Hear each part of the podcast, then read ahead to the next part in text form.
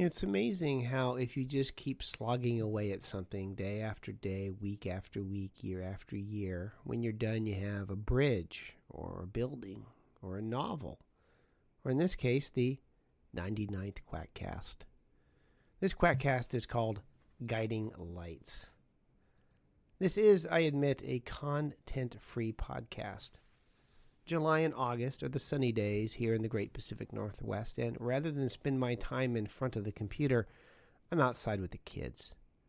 To compound matters, I was on call the Labor Day weekend. I usually write the first draft of these essays the weekend before they are due, and was busy. I am finally finishing this on a Thursday on an airplane to Vegas. My wife and I are taking our first non child containing vacation in 19 years when my youngest is on a four day school trip. We are going to wander the strip, see Penn and Teller, and enjoy the desert heat as a couple and not as a family. Most weird. So I have not had much time to spend researching a topic. So I thought instead I would ramble on about two and a half topics that have been on my mind. Writing, of course, helps focus my thoughts.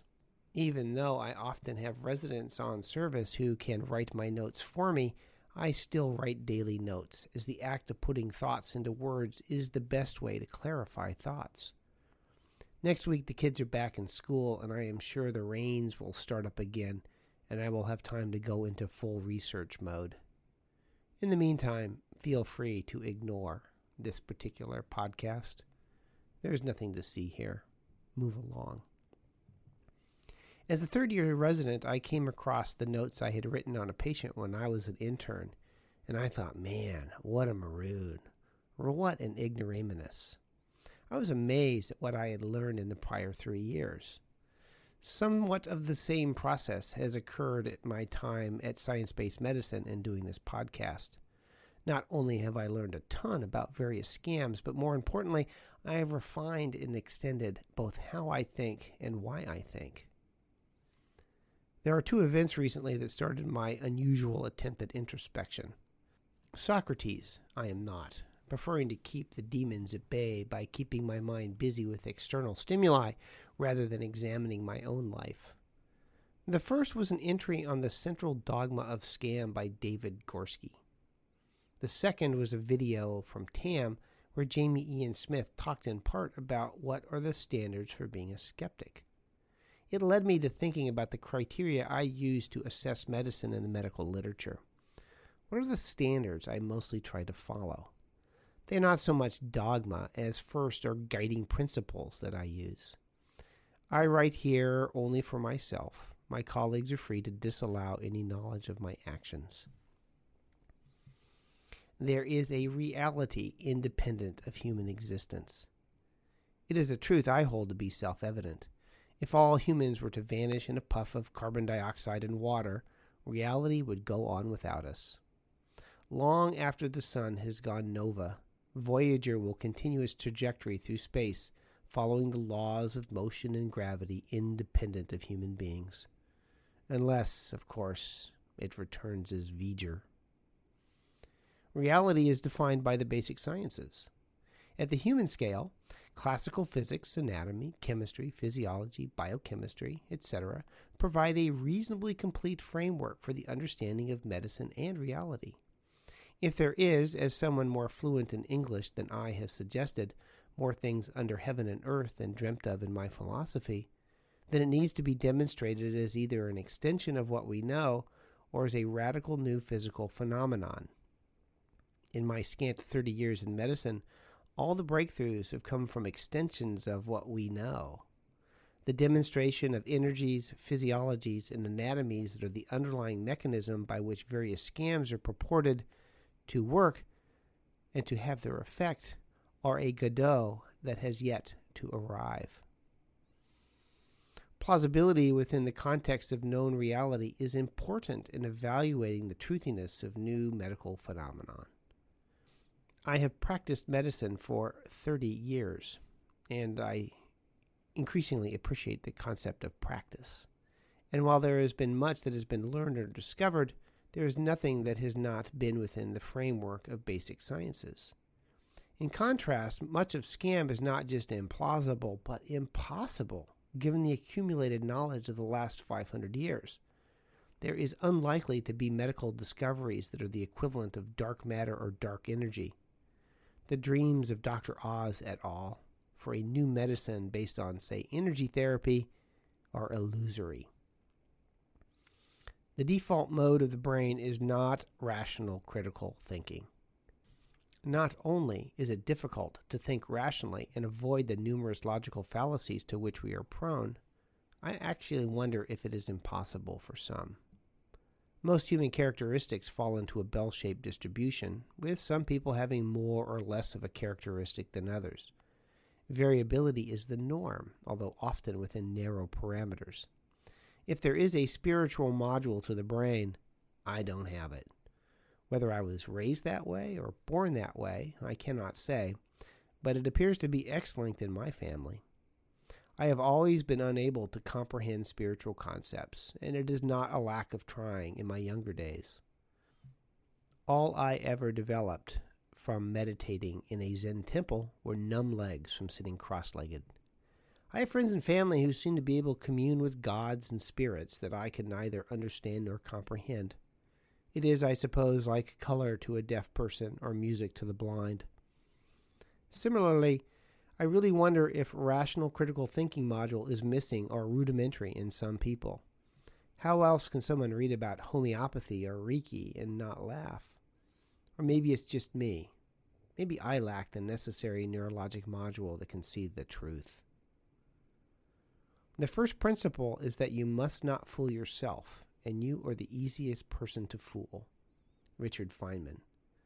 Combined with the Dunning Kruger effect, this makes for a potent combination for researchers, patients, and physicians to completely misinterpret information. My time in the world of scam has reinforced the notion that we think poorly, do not realize we are thinking poorly, and unable to realize that we can't realize that we think poorly. Convoluted? You bet, and I will not go into another level into the inception. N-rays, of course, remain my archetype example of how easy it is for honest and intelligent researchers to fool themselves and others. So much of the scam literature is a measurement of N-rays emitted from the tooth fairy. I don't think Harriet Hall is aware that tooth fairies are the primary source of N-rays. We are prone to a plethora of logical fallacies that keep us convinced that unreality is real, and those same fallacies keep us from recognizing our errors. Perhaps that is why I do not like to examine my own life. The enormity of the mistakes could make me explode like Mr. Creosote. Most medical research is of poor quality, and the results are overstated or wrong. Although there is a great deal of enjoyment in dissecting a scam paper, most of them being of remarkably poor quality, I have come to realize how much of what is published in the medical literature is suboptimal.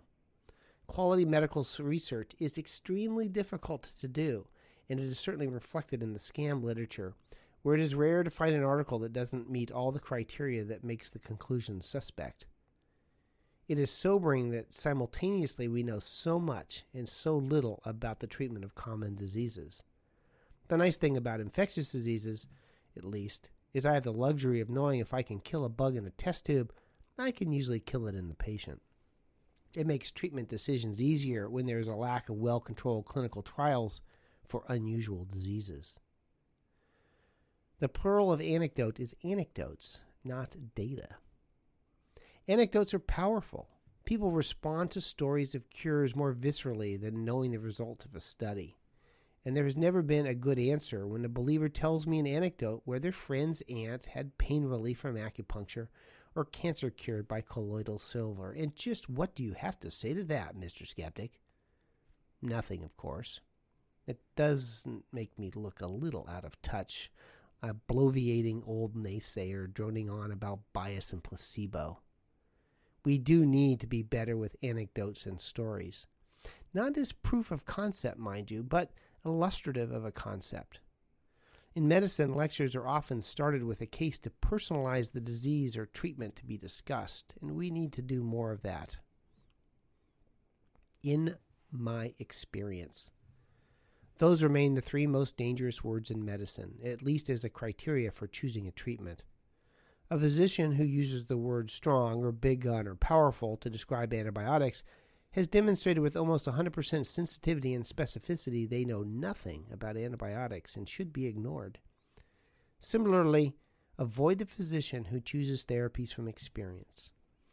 Simultaneously, experience has made me an infinitely better diagnostician, but I would wager that most healthcare workers conflate the two and don't recognize that just because experience makes them better in one sphere of medicine, it doesn't necessarily make them better in the other. Like anecdotes, however, in my experience is the proverbial two edged sword. Patients want to know that you have experience and success with whatever treatment you are suggesting and are less interested in what the studies show. I often try and mention both options. The studies demonstrate that I am prescribing the best therapy, and it has worked in my hands. Most of the time, they are more reassured that I have experience than the fact that I am up to date on the literature. Every now and then, I will treat a disease for the first time, such as, say, a tropical parasite. No one in Portland, Oregon has extensive experience with, say, leishmania.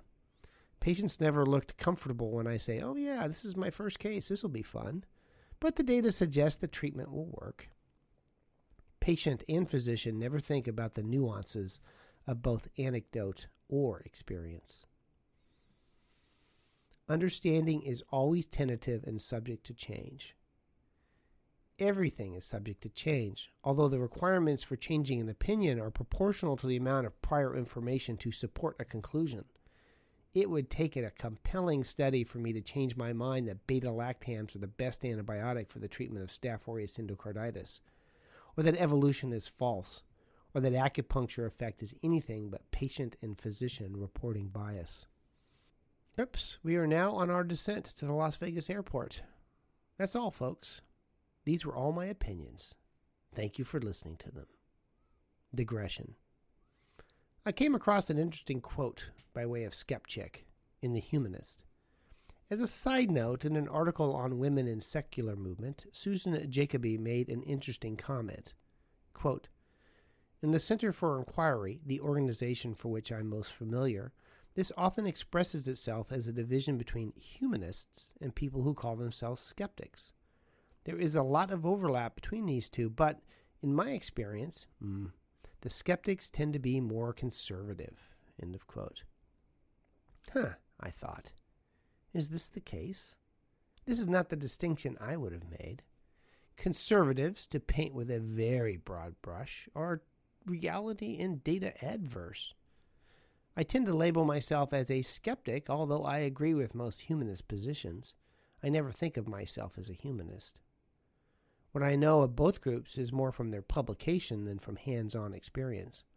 I usually find the Skeptical Inquirer interesting and informative, and I usually find free inquiry to be uninteresting. The difference to my mind is the former is more about facts, the way reality may or may not function. The latter is more about opinion, the arbitrary laws and rules and habits and regulations that make a society more or less tolerable. What interests me is knowing how the natural world works. And while I have strong opinions on the issues raised by free inquiry, these opinions are based at their root on nothing, and as such are really not that interesting. When we were playing golf last week, my son double hit the ball. He wondered why it counted as two strokes, and a swing and a miss also counted as a stroke. What, he asked, is a golf stroke? The swing or the contact with the ball? I told him both. It is one of the many arbitrary and often inconsistent and irrational rules that govern life. A humanist would worry about those rules, a skeptic about how to measure a double hit or measure a miss. While I tend to have my bias in favor of a humanist philosophy, I suppose I am more a shruggy when it comes to their application. It would, however, make an interesting sociological psychological study to compare and contrast the two groups. And that ends this particular Quackcast. A short one. See you next time. Bye.